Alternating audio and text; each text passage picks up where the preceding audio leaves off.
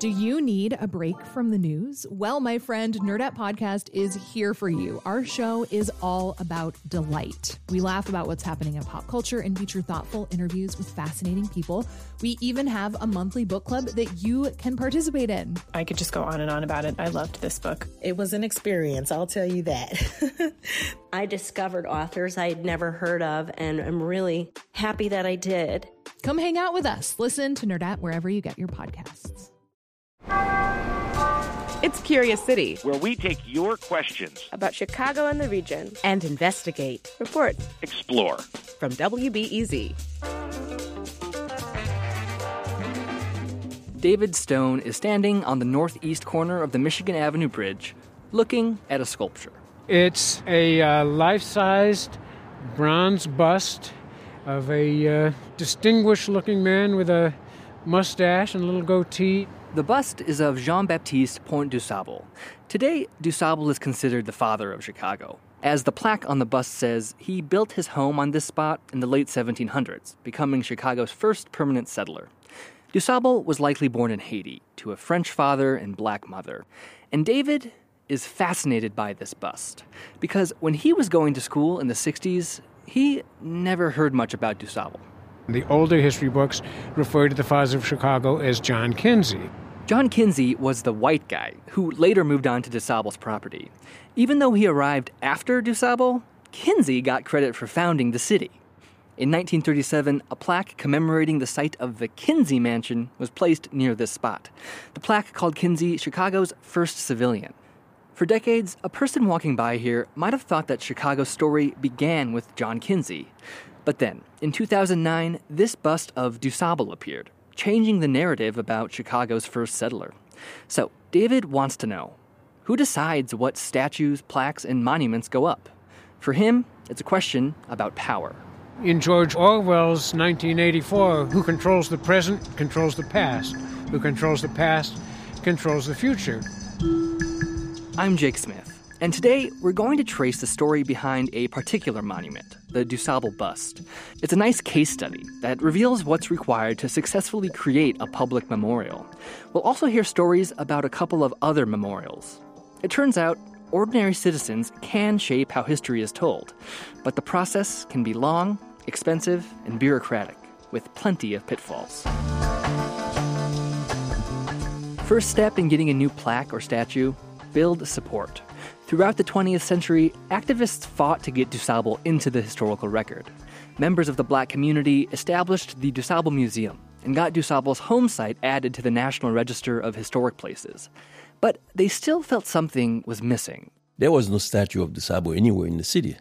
That's Harry Fouché. He helped make the DuSable bust a reality.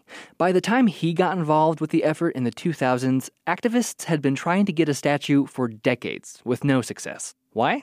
The problem was they would ask the city to pay for it. Which brings us to step two find the money.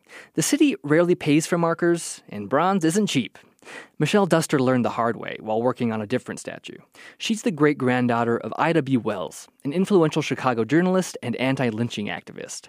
For 10 years, Duster has worked to get an elaborate monument to Wells erected in Bronzeville. The only thing that we need is money. She's raised $100,000, but needs 200,000 more to actually build it. Given Wells' reputation, Duster's been surprised by the slow pace of fundraising. That level of adoration for her has not translated into financial support as much as I thought it would. Now, Duster is raising money at the grassroots level from small contributions. But with the DuSable bust, Fouché took a different approach. My friend Leslie Bernardin was a very successful businessman. Born in Haiti, Bernardin made a fortune in cars and real estate in Chicago. He was now retired, and Fouché says he'd been looking for a way to give back to the city. So Fouché suggested, why not a statue? He thought maybe he was one of the Haitian heroes back home. I said, no, no, no, no. A statue of Jean Baptiste de Sable, because there is none. After talking with the city, Fouché says they came to an agreement. If Bernardin would pay for the statue, the city would place it at the site of DuSable's home. Now they were on to step three design the statue. Bernardin hired sculptor Erik Blome. He creates bronze sculptures for cities and companies around the world. But Blome says DuSable presented a challenge. As a sculptor, what I'm looking for is what does he look like? And we just have no idea. There are no photos of DuSable, just one rough sketch. So Blome decided to do his own interpretation. He found a model, a Haitian guy who worked at McDonald's, and he also read up on DuSable. Was there anything that you gleaned from his personality or his life that you tried to reflect in the sculpture? Yeah, he was really proper. So I wanted that like tight collar with the neck scarf, and I wanted him to look like something out of a, a historical film. So I even rented some old film, like some films that depicted that era. With the final design in place, it was on to step four getting it approved. Somebody at the city has to okay every public plaque or statue. The ones in parks get approved by a park district committee. Markers that qualify as public art, like the DuSable bust, get approved by the Department of Cultural Affairs and Special Events, or DCASE. The Park District declined to be interviewed, and DCASE did not respond to multiple requests to discuss how they make these decisions. But from talking to people who have gone through the process, we learned that often you have to negotiate. For instance, Mike Torney worked on a plaque to commemorate Chicago's 1919 race riot. Torney says he wanted the plaque to quote a poem by Claude McKay about fighting injustice. And I'll read it to you if you want. I got it right here. Like men will face the murderous, cowardly pack, pressed to the wall, dying, but fighting back. And of course, the Park District thought, you know, some of it sounded incendiary.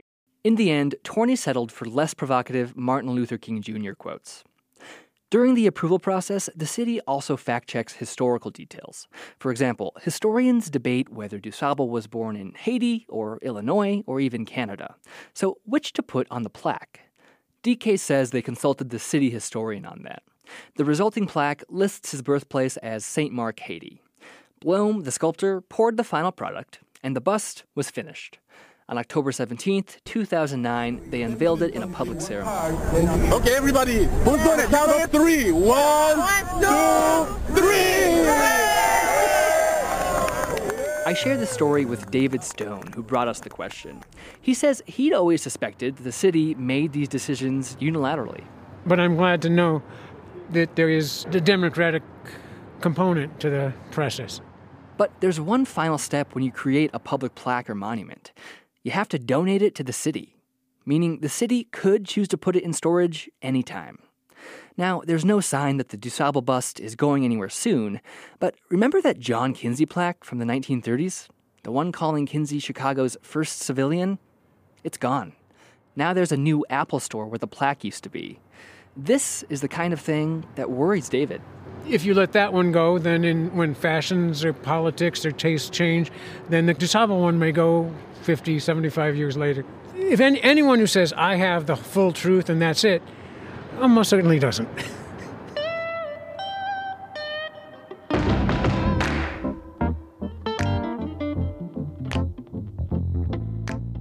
Reporting came from me, Jake J. Smith. Support comes from the Conant Family Foundation. Next time on Curious City, Chicago's oldest laws go back to the 1830s. They regulated trash in the streets, use of firearms, polluting the river, and included this crucial regulation. Any person who shall be guilty of the indecent exhibition of any stallion or stallions shall be liable to a fine of $3. Chicago's oldest laws and what they tell us about the city. That's next time on WBEZ's Curious City.